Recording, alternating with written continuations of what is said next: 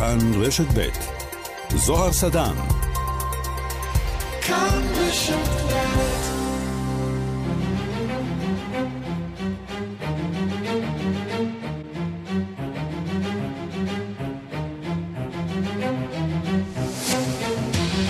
השעה הבינלאומית, מהדורת יום שלישי, 28 ביולי 2020, אני זוהר סדן, והיום בעולם. כמעט 17 מיליון בני אדם נדבקו בקורונה ברחבי העולם, עד כה מתו מהנגיף יותר מ-650 אלף. בסין, שיא חדש של נדבקים בשלושה חודשים, בלגיה מודיעה על הגבלות חדשות, ובגרמניה חשש אמיתי מגל שני, שם מזהירים את האזרחים שלא לבקר בקוסטה בראבה ובקטלוניה. ספרד זועמת על בריטניה, שהחליטה שכל הבאים לשעריה מספרד ייכנסו לבידוד, והחשש מקריסת ענף התיירות הולך וגדל.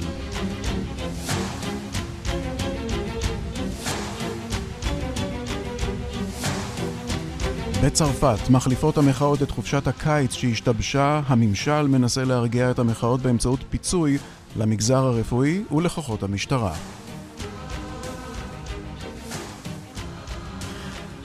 בארצות הברית, הרפובליקנים מציגים תוכנית בהיקף של טריליון דולר לטיפול במגפת קורונה, הדמוקרטים תוקפים את ההצעה, הם אומרים כי אינה כוללת את כל התחומים הדורשים סיוע והיקפה מצומצם. קליפורניה הפכה להיות המדינה הנגועה ביותר בקורונה בארצות הברית, זאת חודשיים אחרי שמושל המדינה התגאה במלחמה בנגיף.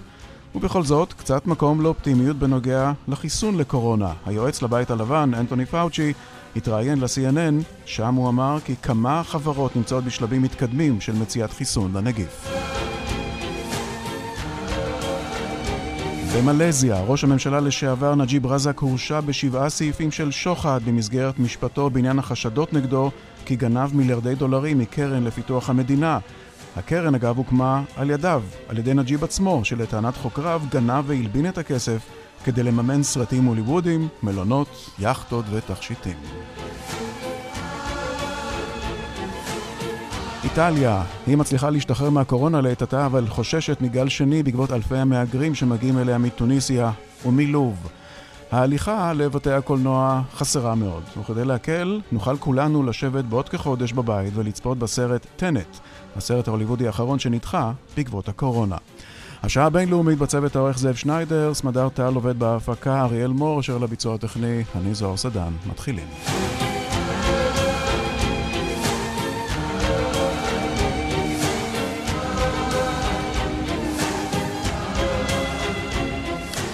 בארגון הבריאות העולמי מבהירים היום שוב שהקורונה לא עונתית, היא גל אחד שצפוי להימשך, ואם האזהרות הללו של המומחים לא מספיקות, אז אפשר לראות את, את המצב בשטח. כתבת חדשות החוץ מאיה רכלין עם ההתפתחויות האחרונות, שתי יבשות במוקד.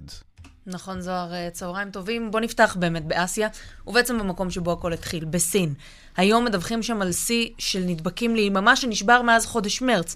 מדובר ב-64 מקרים, זה באמת כלום לעומת מה שאנחנו מתמודדים איתו, כן. אבל עבור הסינים זה מספיק כדי להדליק נורה אדומה. סך הכל שם אובחנו בשבועיים האחרונים 280 נשאים חדשים, ככה שהם עכשיו מחשבים מסלול מחדש ובודקים האם צריך להטיל שוב מגבלות תנועה ולבדוק כמובן מיליוני אנשים. גם בווייטנאם כבר פועלים אחרי שהתגלו שם אה, מספר מקרים, אחרי חודשים ללא נשאים חדשים בכלל. בשלישי סגרו שדה תעופה בעיר דנאנג ופינו 80 אלף תיירים כדי למנוע הידבקות נוספת, וגם בהונג קונג הקשיחו עמדות uh, בכוננות הקורונה הזאת. אתמול המסכות הופכות שם לחובה במקומות הציבוריים. עכשיו בואו נעבור לאירופה, כי גם שם יש בלגן לא קטן. בוריס ג'ונסון אפילו אומר לפני כמה דקות, סימנים משמעותיים לכך שהיבשת נמצאת על סיפו של גל שני. גם נשיא מכון כוח הגרמני מדבר על כך ממש בשעה האחרונה. הוא אומר שאנשים הפכו להיות לא זהירים ולא עומדים בכללי ההיגיינה, ולכן רואים יותר ויותר התפרצויות גם בתוך גרמניה עצמה. אבל כמובן המוקד המרכזי, לפחות שתשומת הלב הולכת אליו, גם אם מספר הנדבקים שם הוא לא הגבוה ביותר, הוא ספרד. הם סבלו מהגל הראשון, כעת סובלים מהתפרצויות נוספות. ולא רק זה, אלא עכשיו כל מדינות אירופה מזהירות מפני הנסיעה. יש כבר את צרפת, את בלגיה, את נורבגיה.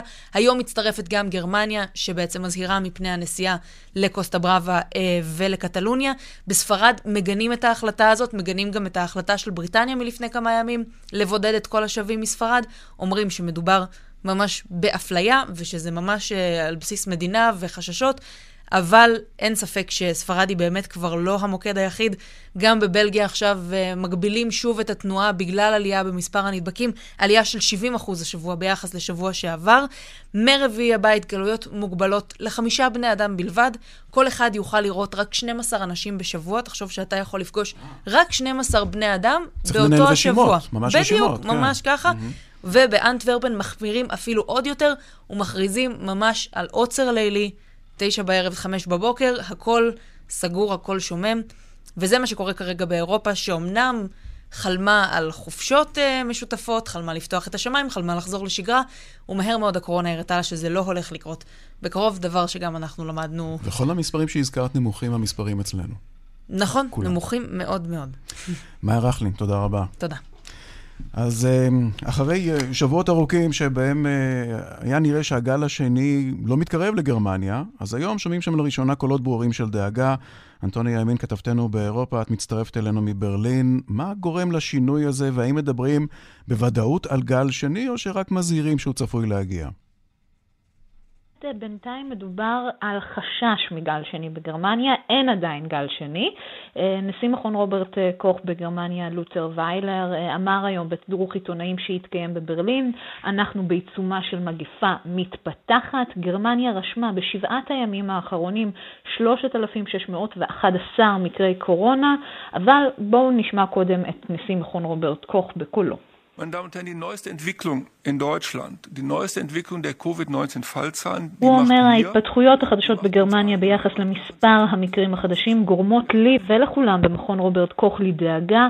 הצלחנו לשמור על המספרים יציבים במשך שבועות. בסוף יוני, בתחילת חודש יולי, מכון רוברט קוך רשם 300 עד 500 מקרים בלבד ביום, ומספר מקרי המוות פחת בבירור. זה היה הישג גדול, אבל הנה עכשיו, בעצם המספרים האלה עולים, וזה קורה בגלל שאנשים לא מצייתים לכללים של שמירת מרחק והיגיינה. הנשיא אומר, אנשים הפכו לא זהירים, וזה גרם בעצם להתפרצויות קטנות רבות ברחבי גרמניה. מה שמעניין אגב, זוהר, זה שנשיא מכון רוברט קוך הזכיר בתדרוך שלו את ישראל. הוא אמר, מדובר במדינה שבהתחלה התמודדה היטב עם נגיף קורונה, ועכשיו באמת נמצאת בעיצומו של גל שני.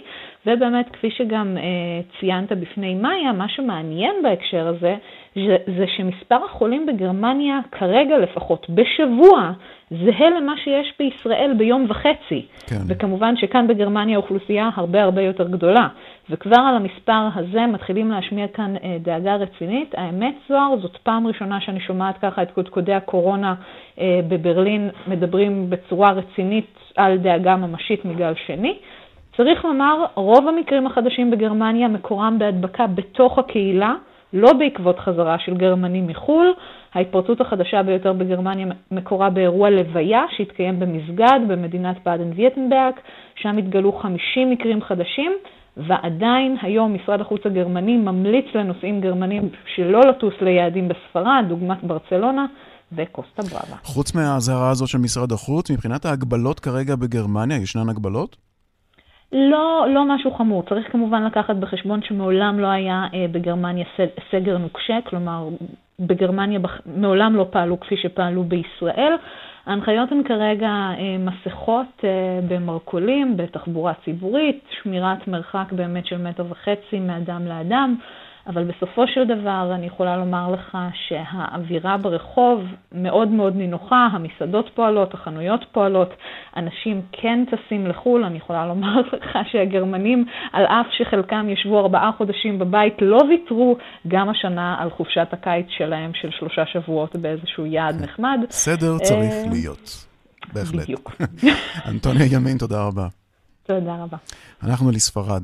במדריד רותחים על החלטת בריטניה להטיל חובת בידוד על הנכנסים לתחומה מספרד. חברות התעופה מבטלות טיסות, החשש מקריסת תחום התיירות הולך וגדל. בקטלוניה מזהירים מפני סגר מלא. אנחנו עם קשב תחום החוץ בן יניב. שלום בן.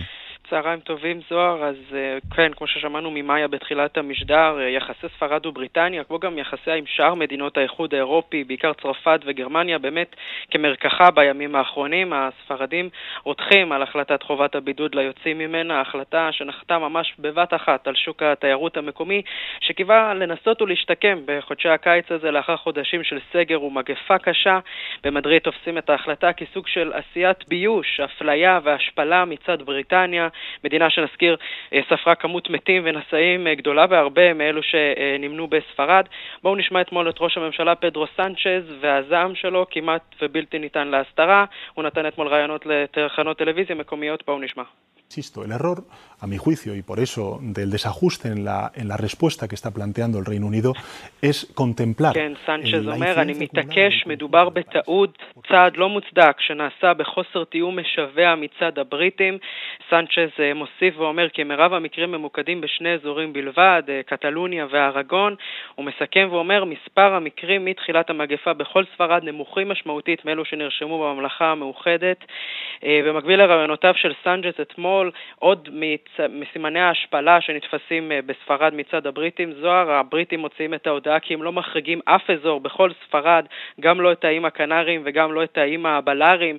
אתמול דיווח עיתון הסאן הבריטי כי הממשלה בלונדון שוקלת אולי להחריג את האזורים הללו. אנחנו יודעים שאלו אזורים מאוד פופולריים בקרב אזרחי בריטניה, גם גרמנים וצרפתים מציפים את החופים האלה, כמו גם את החופים של קטלוניה, קוסטה דל סול, קוסטה ברבה ויורטה דה מר, ועכשיו כל התיירים האלה פשוט בורחים, וכל עוד נפשם בם למעשה מפני חשש שגם בגרמניה ובשאר מדינות האיחוד יכריזו על חובת בידוד, וכמובן שהנפגעים הבלעדיים של המשבר הבריאותי והדיפלומטי הזה הם אנשי שוק התיירות הספרדי, אחד מהיסודות החשובים לכלכלה הספרדית. סימן לייאוש הגדול הזה, אולי אפשר להבין אותו מהדיווח אתמול, שמכריז איגוד המלונאים הספרדי, כי הוא נכון לערוך בדיקות קורונה שהוא בעצמו יממן, שבתי המלונות בספרד יממנו עבור בריטים 72 שעות לפני שהם חוזרים לממלכה. הם מוכנים לעשות הכל על מנת שהבריטים ישובו לספרד ויישארו בה ויבלו בה את הקיץ הקרוב. לסיכום, זוהר, אנחנו נציין כי הספרדים המתעקשים להוכיח שהמגפה נמצאת תחת שליטה, נתקלים כעת בקרקע המציאות, ומסוף השבוע האחרון נמנו כבר למעלה מ-6,300 מאובחנים חדשים בקורונה, 60% מהם בחבל קטלוניה ומחוז ארגון. התקשורת בספרד ובקטלוניה משדרות כמעט בכל יום תיעודים של מסיבות המוניות של צעירים, אותן מסיבות שמוכרות בספרד כפייסטה סן פלאיה, מסיבות שבאמת גם לאורך השנה הרבה אזרחים צעירים מכל העולם וגם מישראל מגיעים אליהם. בקטלוניה מזהירים מפני הטלת סגר מלא בעוד עשרה ימים אם תמונת התחלואה לא תשתנה. תמונה מדאיגה מאוד בספרד. בן יניב, תודה רבה. תודה לך זו. צרפת, גם שם הקורונה חוזרת והאזרחים שאפשרויות יציאתם לחופשה הוגבלו, יוצאים לרחובות כדי למחות. נוכח המחאות וההפגנות, הממשל מנסה לפתוח את הארנק כדי להרגיע את הכעס במגזר הרפואי ובקרב האחיות, ובמיוחד בקרב כוחות המשטרה. דיווחו של כתבנו בפריז, גדעון קוץ. צרפת לא נפטרה מהמגפה והקורונה חוזרת ומתפשטת, ועשרות מוקדים נתגלו במיוחד במערב המדינה. תורים משתרכים היום בתחנות הבדיקה שנפתחו במיוחד של אלה שרוצים לצאת לחופשה במדינות הדורשות בדיקה, וכך נתגלו בסוף השבוע 2,554 מקרים חדשים, 17 מתו. רוב הנדבקים הפעם הם דווקא צעירים שהשתתפו באירועים חברתיים המוניים בלי לשמור על כללי הזהירות. ברוח התקופה ובעקבות הישגיה של מפלגת הירוקים בבחירות המקומיות, הממשל הצרפתי מנסה לנקוט צעדים נועזים בתחום האקולוגי. הבשורה האחרונה שהתקבלה כאן בהסתייגות מובנת, יופסק החימום החיצוני במרפסות המסעדות בחורף הבא. אבל הדאגה העיקרית של הממשל כרגע היא לעמוד מול גל ההדף של אי שביעות רצון חברתית וכלכלית במגזרים שונים עם היציאה מהסגר למשבר הגדול. משא ומתן ממושך עם מגזר הבריאות הסתיים בתוכנית רב-שנתית של עשרות מיליארדים, אבל המשמעות המיידית לסגל הרפואי היא תוספת שכר של עד 180 אירו בחודש, כשבמגזר המקופח נותרו העובדים הרפואיים העצמאיים, ובמיוחד האחיות, שיצאו להפגנות סוערות, וביניהן עוררו התרגשות צילומיה של אחת מהן, שהשליכה אבנים על שוטרים עד שנאסרה תוך הפעלת כוח שנראתה לרבים מוגזמת. השוטרים הם המגזר שבו מרכז עכשיו הנשיא מקרון את מאמציו הפגנותיהם, אירוע נדיר עד כה, הפכו תכופות יותר ויותר. בצד הקיפוח בשכר ובאמצעי העבודה, השוטרים גם מחפשים אהבה. הם מוחים על האשמתם בגזענות ובאלימות, כמו השוואה שערך ראש עיר ממפלגת הירוקים וממוצא יהודי, בינם לשוטרים הצרפתים שביצעו בשעתם בשירות הנאצים את המצוד על יהודי פריז. שר הפנים החדש שמינה מקרון, ז'ראר דרמנן, הגיש תביעה משפטית נגד ראש עיריית קולומב, פטריק חיימוביץ', ואילו מקרון עצמו מיהר הלילה לבקר בכמה תחנות משטרה באזורים קשים סביב פריז, ובישר על תגמול מיידי. עשרה מיליון אירו יוקצבו כתוספת שכר לשוטרים בתורנות לילה.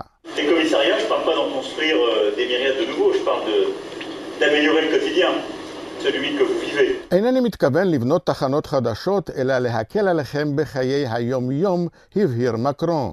האם זה יפצה את השוטרים על חוסר האהבה כלפיהם? כאן גדעון קוץ, מפריז.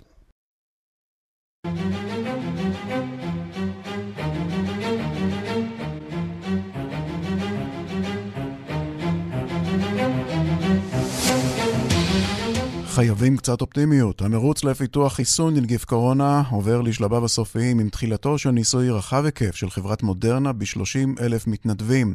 הממשל האמריקני משקיע כעת מיליארדים במאמץ להאיץ את פיתוח החיסונים. שלום לכתבנו בוושינגטון, נתן גוטמן. שלום זוהר. איפה אנחנו עומדים כעת עם המאמץ הזה? אנחנו נמצאים במצב אה, מאוד מתקדם, הרבה יותר מתקדם אגב ממה שראינו אי פעם אה, בפיתוחים אה, קודמים של חיסונים למחלות אחרות, אבל עדיין הדרך עוד ארוכה. הצעד המרכזי שנעשה אתמול זה בעצם ההתחלה של הניסוי הקליני, השלב השלישי של החיסון אותו פיתחה חברת מודרנה יחד עם מכוני הבריאות הלאומיים של ארצות הברית, והניסוי הזה בולט אה, לעומת האחרים בגלל שהוא כל כך רחב היקף. הם מנסים אותו על 30 אלף מתנדבים בכל רחבי ארצות הברית, והמשמעות היא שהם מאמינים שבזכות ההיקף הכל כך רחב של הבדיקה הזאת, אפשר יהיה להגיע לתשובות um, טובות ומהימנות בטווח זמן קצר יחסית של כמה חודשים אולי, אה, לשאלות כמו עד כמה החיסון הזה יעיל על uh, um, סוגי אוכלוסייה שונים ובמקומות שונים, כמה מנות מהחיסון uh, צריך לתת, מהן באמת תופעות הלוואי, ראינו בניסויים בשלבים הקודמים שתופעות הלוואי הן מצומצמות, אבל צריך להרחיב את הבדיקה הזאת, ובעיקר איזה סוג של חיסון זה נותן לגוף, האם הוא מעלה את הנוגדנים ברמה שבולמת לגמרי את הנגיף או שמצמצמת אותו במקרים רבים, כך שיש הרבה שאלות בניסוי הזה, אבל אה, באופן פרדוקסלי העובדה שארצות הברית מוכה בצורה כל כך קשה על ידי הנגיף דווקא עוזרת לפיתוח החיסון, כי בסופו של דבר מבין 30 אלף האנשים האלה שמקבלים את החיסון, חצי מהם את החיסון האמיתי, חצי מהם את הפלסיבו, צריך שהם יידבקו גם במחלה כדי לדעת אם זה אכן מסוכן, אם זה אכן פועל או לא, ובלי עין הרע, לא, יש לא מעט uh, מקרי הידבקות בארצות הברית, כך שסביר שהבדיקה הזאת uh, תעזור. Um, אחד האנשים שנשמעו קצת יותר אופטימיים בימים האחרונים הוא דוקטור אנטוני פאוצ'י, uh, אולי המומחה מספר אחת בארצות הברית לטיפול בנושא הזה, הנה קטע מדברים שהוא אמר בריאיון אתמול. The good news will there are multiple vaccine candidates that will be going into advanced phase 3 trials within the next few months. So hopefully we'll have more than one successful candidate because we need vaccine not only for the United States but for the rest of the world. So the more we have, the more vaccine that's being produced, the better off that we are. כן, אומר, יש עוד uh, מועמדים לחיסון שייכנסו גם הם לשלב, ה, לשלב הניסויים השלישי בחודשים הקרובים, וזה דבר טוב, כי פאוצ'י מסביר שצריך סוגים רבים של חיסונים ונצטרך כמות גדולה של חיסונים, בסופו של דבר צריך לחסן את העולם כולו נגד הנגיף הזה. כן, וכל עוד הוא חיובי, אז בבית הלבן לא מצהירים את צעדיו של פאוצ'י, נכון? היו, היו ימים שבהם הצהרו את צעדיו.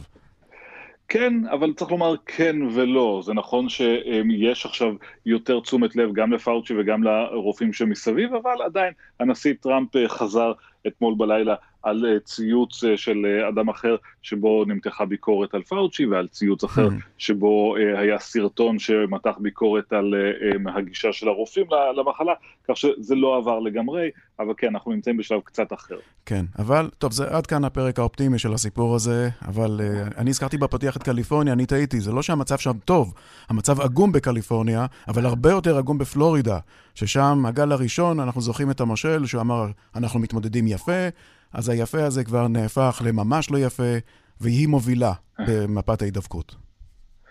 כן, לפחות לפי הנתונים האחרונים, ופלורידה היא באמת מקרה מעניין, כי בגל הראשון פלורידה עשתה מעט מאוד כדי לבלום את ההתפשטות, והמושל אה, רון דה סנטיס, שמאוד מקורב לנשיא טראמפ, בעצם אימץ באופן מלא את גישת הבית הלבן, שאם אין בעיה לא צריך לנקוט אמצעי זהירות, אה, הוא התגאה בכך שהמדינה שלו אה, נהנית משיעורי הדבקה מאוד נמוכים, הוא אסר על כניסה של אנשים מאזורים נגועים כמו ניו יורק למשל, במקביל דאג לפתוח כמה שיותר מהר כמה שיותר דברים אה, אה, במדינתו, כולל חופי הרחצה, כולל דיסני וורד, כולל הזמנה של אה, ליגת ה-NBA לשחק בפלורידה, אה, כולל אימונים של אה, בייסבול, כל הדברים האלה נראו מאוד מבטיחים בשלב הראשון. וכעת אנחנו רואים שהתמונה הפוכה, מקרי הדבקה מגיעים לשיא, בתי החולים, אה, יחידות הטיפול נמרץ אה, מלאות עד אפס מקום, וכעת המדינה סוגרת כמה שיותר מהר כל מה שאפשר, אה, כולל למשל הצורך אה, אה, ששמענו מהנשיא טראמפ ביום חמישי האחרון לבטל את כינוס הוועידה הרפובליקנית, אותו הוא העביר לפלורידה אחרי שקרוליינה הצפונית הטילה מגבלות, הוא נאלץ לבטל את הכינוס הזה בפלורידה בגלל מקרי ההדבקה הרבים שם, כך שיש כאן איזשהו משהו שאפשר ללמוד ממנו אולי גם למדינות אחרות בארצות הברית ולארצות בעולם, וזה שהנתונים הראשונים, ההצלחה הראשונית לא בהכרח מעידה שצריך לשבת ולא לעשות כלום, כי אם לא עושים כלום, זה בסופו של דבר מגיע. והרפובליקנים מנסים להעביר בקונגרס את התוכנית שלהם להתמודדות עם המגפה, תוכנית בהיקף של טריליון דולר. אנחנו מן הצד חושבים טריליון דולר, זה הרבה מאוד כסף.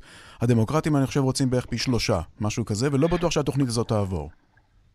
כן, אנחנו נמצאים במצב אה, שבו אה, כל הכסף שארצות הברית שפכה עד כה על יציאה מהמשבר הכלכלי הזה הולך ונגמר. ואנחנו מדברים, הייתה חקיקה שהעבירה כבר שלושה טריליון דולר רק לפני כמה חודשים. אבל מה שקורה בשבועות האחרונים, אנחנו רואים זה שהסיוע המיוחד לעסקים קטנים נגמר כבר מזמן. הסיוע המיוחד, אותם 600 דולרים נוספים אה, שהממשל הפדרלי נותן לכל אה, מובטל אה, בשבוע, התוכנית הזאת נגמרת ממש בימים הקרובים. הכסף הולך ונגמר, והכלכלה עדיין לא התאוששה, ולכן הלחץ הזה על הקונגרס להעביר כמה שיותר מהר הם, עוד איזושהי חבילת תמרוץ. אבל כאן, בניגוד לסיבוב הראשון, שבה הייתה איזושהי אווירת חירום לאומית, והדמוקרטים והרפובליקנים הצליחו להתאחד באמת על חבילה ענקית של שלושה טריליון אה, דולר, עכשיו אנחנו רואים את הפערים. הרפובליקנים בכל זאת הם המפלגה שלא נוח לה עם הוצאה גדולה של כספי ציבור, ולכן הם מוצאים את ה... ההצעה הזאת שלהם, שהיא בערך טריליון דולר, אה, למשל בתחום דמי האבטלה, הם אומרים אנחנו לא נמשיך לתת 600 דולר בשבוע, אלא רק 200 דולר בשבוע, כי זה מעודד אנשים לא לחזור לעבודה, אה, פחות אה, כסף למדינות הם רוצים לתת.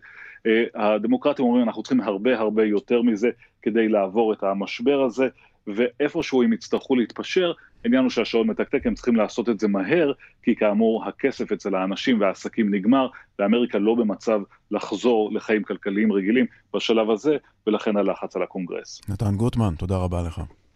תודה. שלום לפרופסור אבי בן צבי, ראש התוכנית לדיפלומטיה באוניברסיטת חיפה, מומחה לארצות הברית, שלום לך.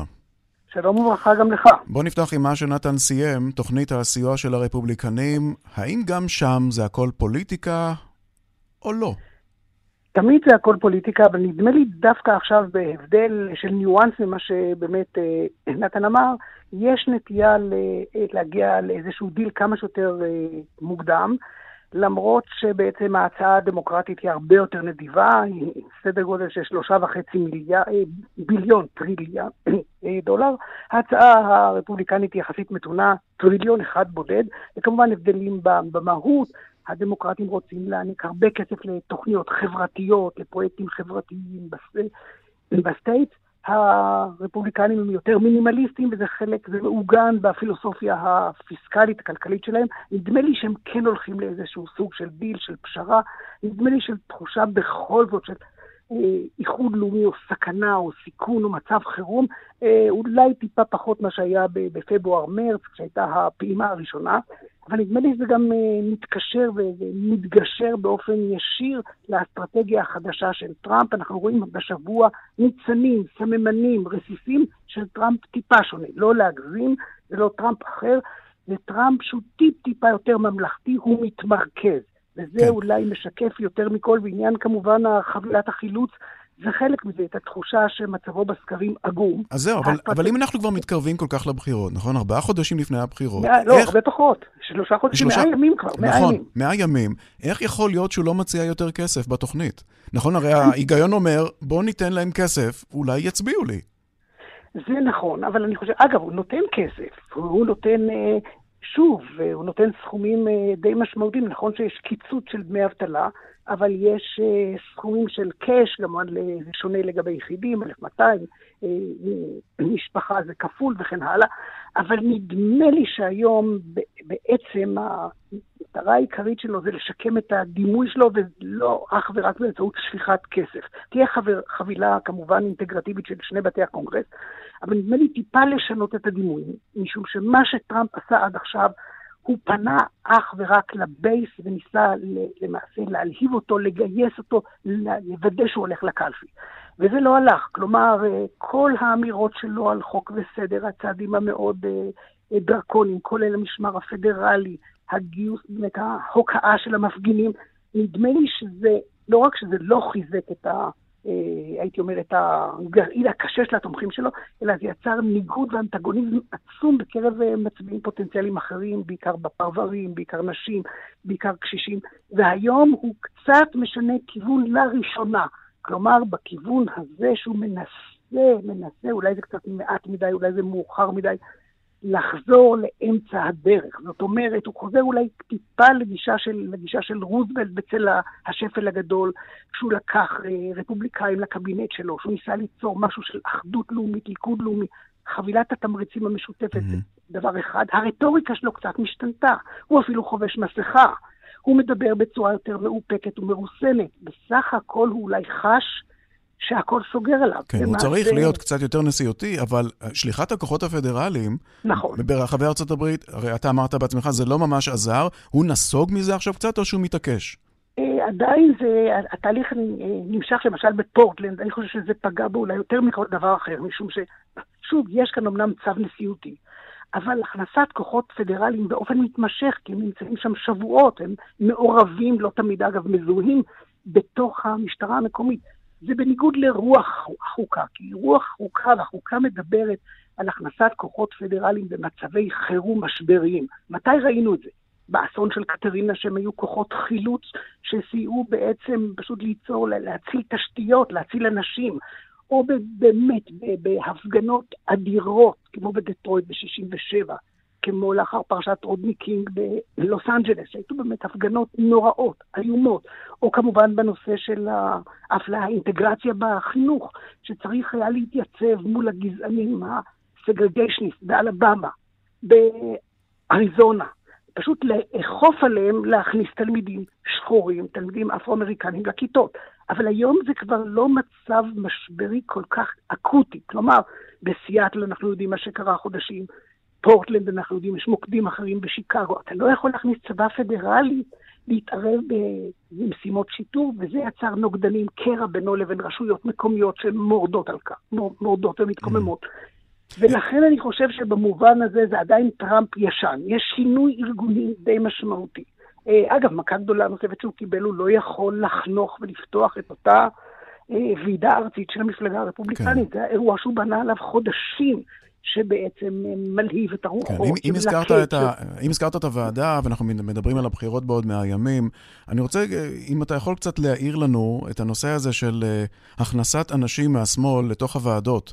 Uh, בקונגרס שזה, כן. של הדמוקרטים, שדבר שהביא לטראמפ הרבה מאוד נקודות זכות בבחירות האחרונות, אז נכון. למה הדמוקרטים עושים את זה שוב?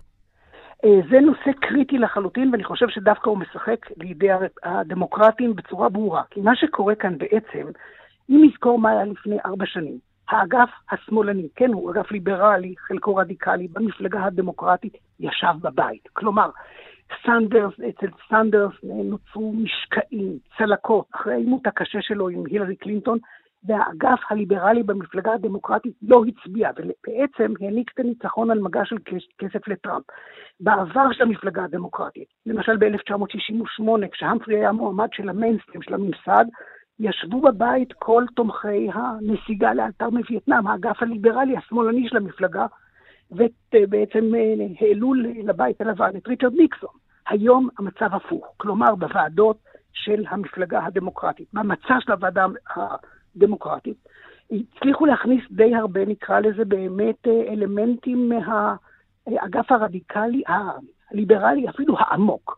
ונדמה לי שמבחינה זאת של ליכוד השורות זה עולה על הנזק. כי כמה אפשר לבוא ולומר שביידן סוציאליסט? הוא לא סוציאליסט, ביידן הוא בסך הכל אה, די מיינסטרים. אז הוא הכניס פנימה במתכוון, הוא הכניס מתחת האוהל, למחנה, את האגף, שלפעמים יכול היה לגרום לו נזק עצום בהמשך של המרירות וההתנגדות.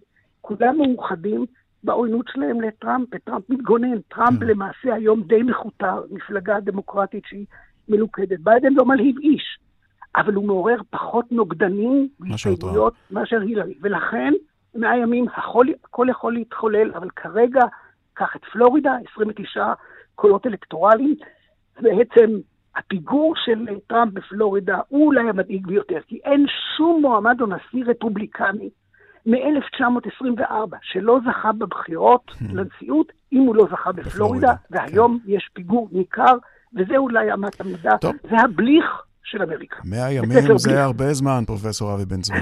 תודה רבה לך. תודה גם לך, בשמחות.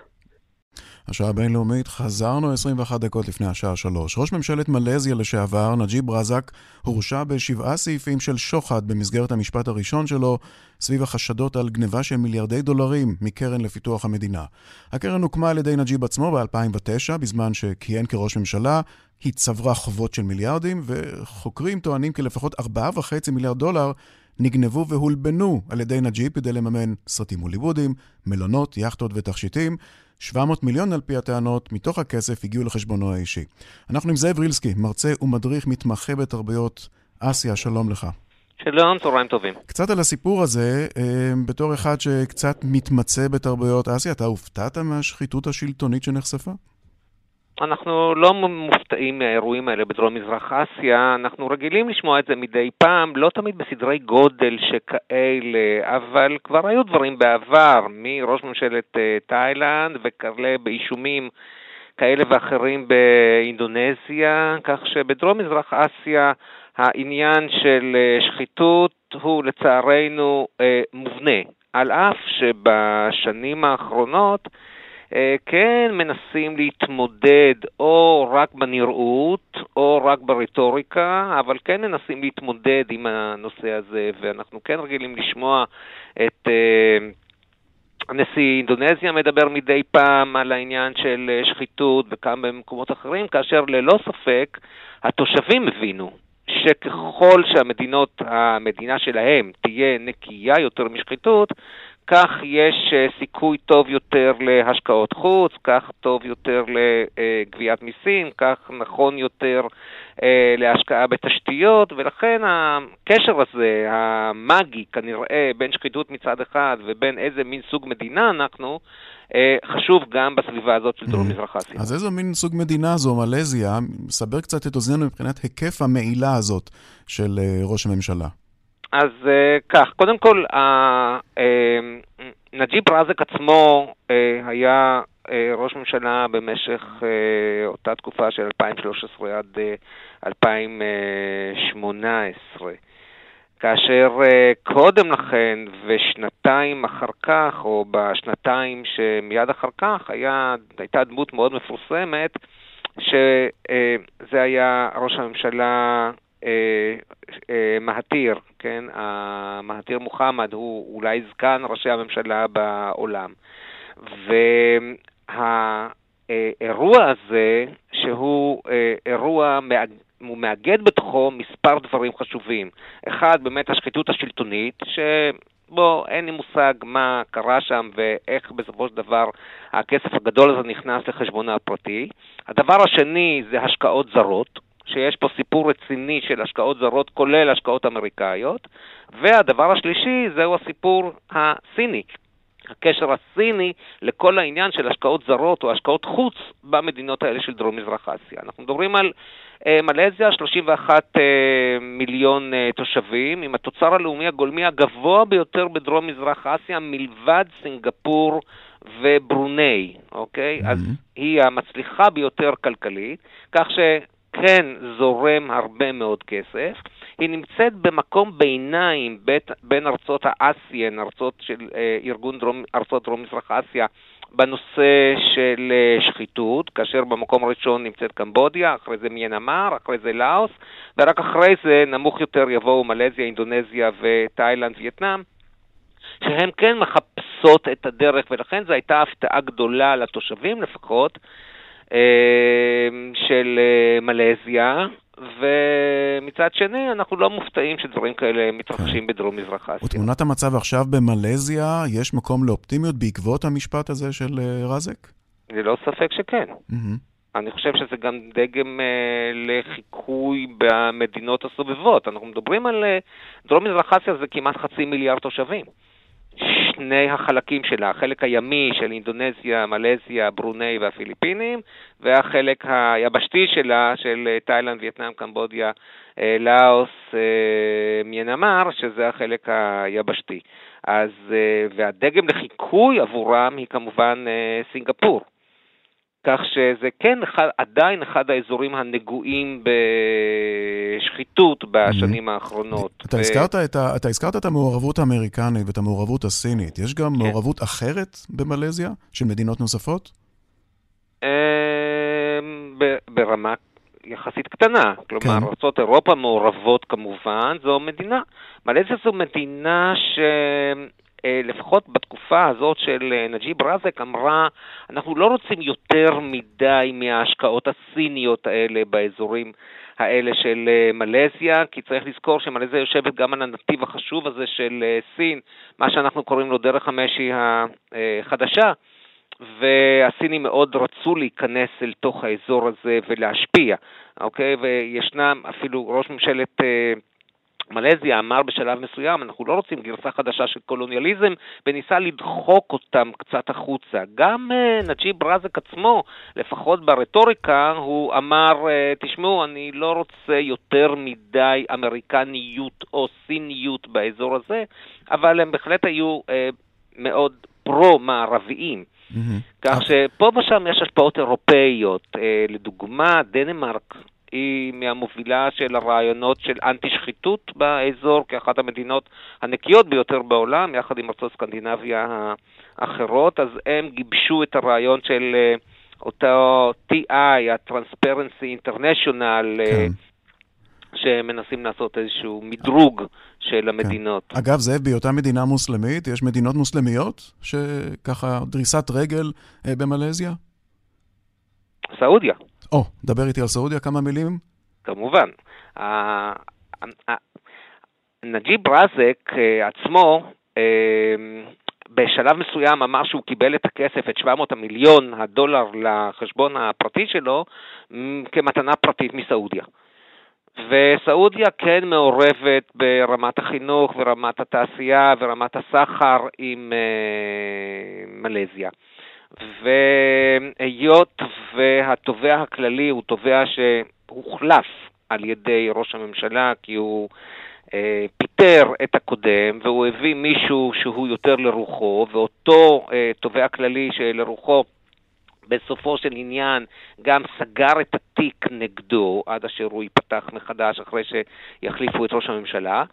אה, הסעודים קצת גמגמו, אבל כן אמרו שהנה אנחנו היינו אלו שהעברנו לחשבונו הפרטי כמתנה. והנה אנחנו שוב מגיעים לעניין של אה, מתנות, מהם כן. סדרי הגודל של המתנות. עוד מילה אחת, השמות של חלק מהמלזים אה, עלו גם במקום מעניין שנקרא הרשימות של פנמה. לפני מספר שנים התפרסמו חלק מרשימות פנמה, ששם היו עוד כל מיני כאלה, בין השאר גם הכדורגלן מסי, אוקיי, שהעלים אה, הכנסות וחלק מהכספים שלו היו שם בפנמה, כך שגם אלו מראשי המלזים, ובין השאר גם ראש הממשלה נג'יב רזק, עלו שם בספרים כן. של אותם אה, בנקים. זאב רילסקי, תודה רבה. תודה לך.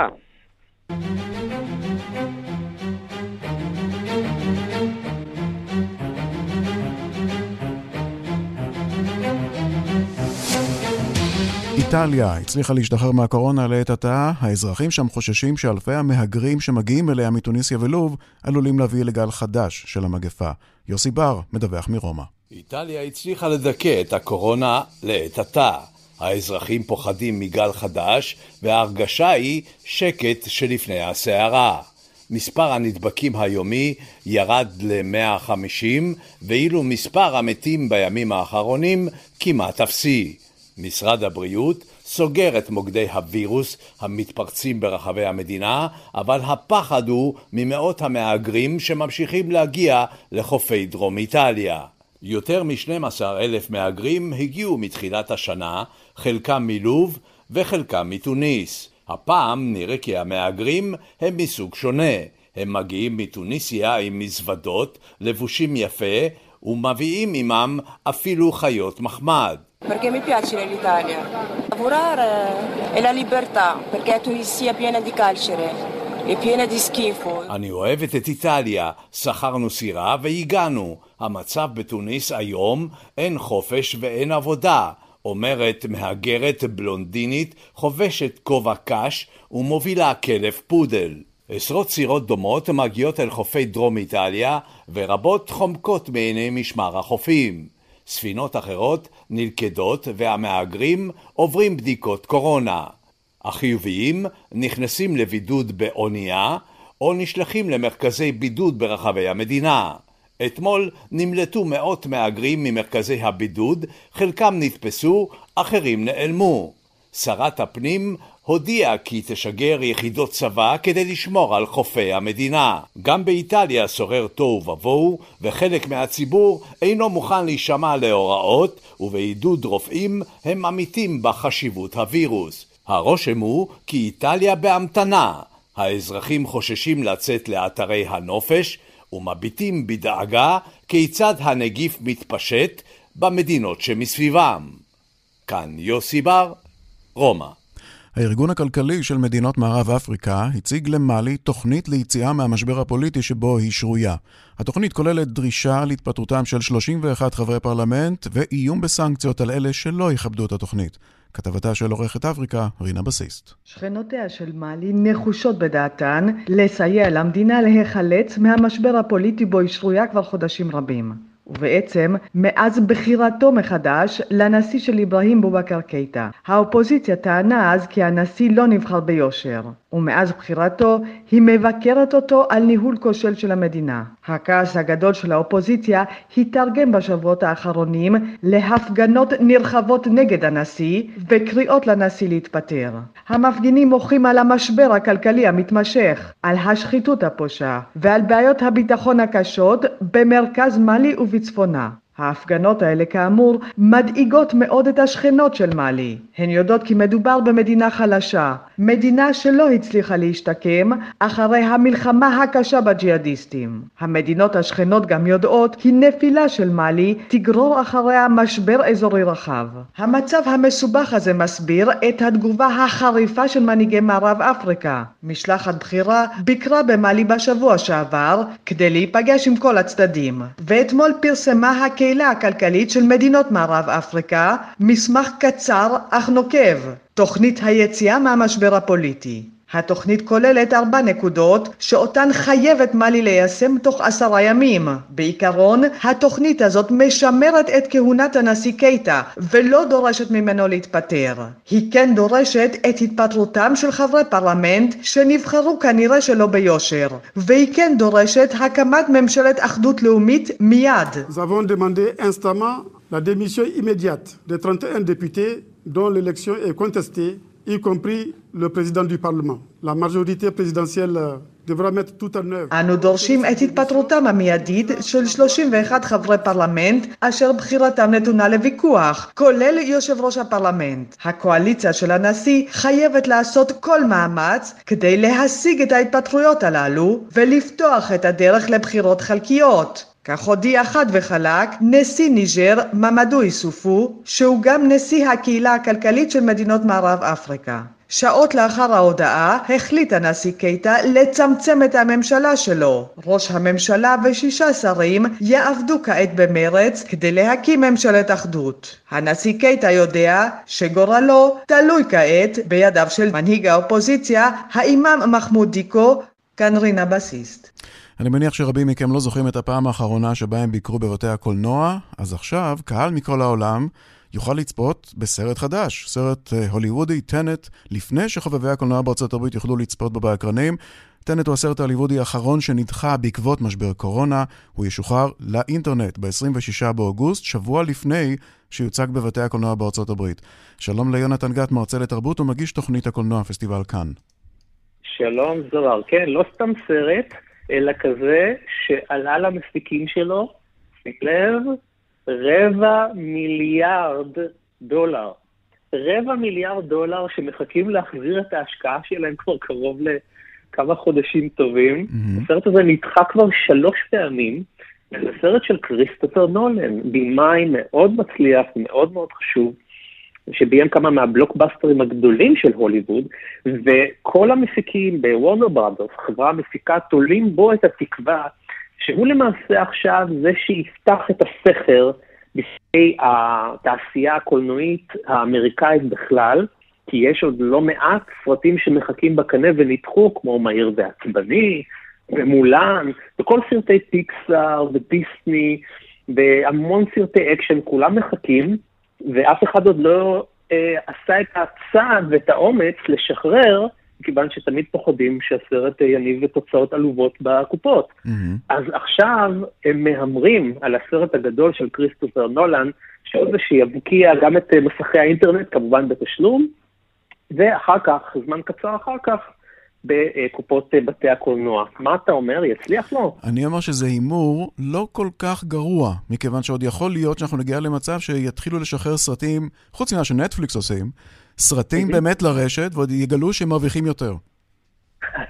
אני מאוד מקווה שאתה צודק, כי אחרת אנחנו בבעיה, לא יהיה לנו מה לראות. אחרי שהקורונה תסתיים, אה, לא תהיינה שום הפקות שיצאו כן. לדרך, אז אה, אני, אני תולה תקוות בהימור שלך. אני, אני, אני אבל בעד ה... אני ישן, אני רוצה לראות את הסרט בבית הקולנוע. יאללה, בוא, כן. בוא איתי, כי גם אני ישן, אני חייב את הפופקורן, את השתייה, אני חייב מסך גדול ו Dolby Surround. אבל למרות כן. זאת, יש לי מהרגשה שאתה כן תצפה בסרט. אתה צודק. כן. מה לעשות, חייו של, חייו של כתב תרבות כן. הם לא חיים קלים. בנינו buildup כזה לזכר בתי הקולנוע, ואתה באת והרסת את זה בשנייה. אוקיי. תודה, יונתן גת. תודה, תודה רבה. אמ, כן, זאב העורך, מה אתה אומר לי? להשמיע משהו? תשמיע לי קצת מהטריילר, למה לא? הנה. זה של טנט, נכון? זה של טנט.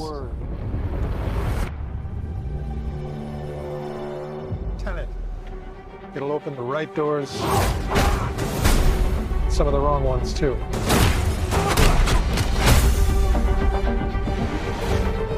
Use it carefully.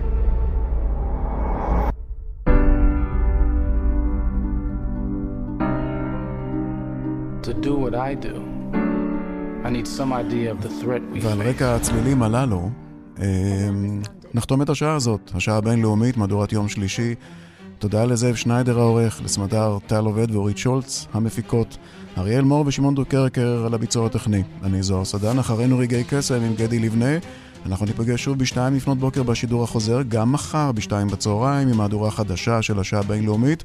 אנחנו מזמינים אתכם להמשיך להתעדכן 24 שעות ביממה באפליקציית כאן, שם תוכלו למצוא את כל הדיווחים, הפרשנויות, הכתבות ומהדורות הרדיו והטלוויזיה בשידור חי. יום נעים.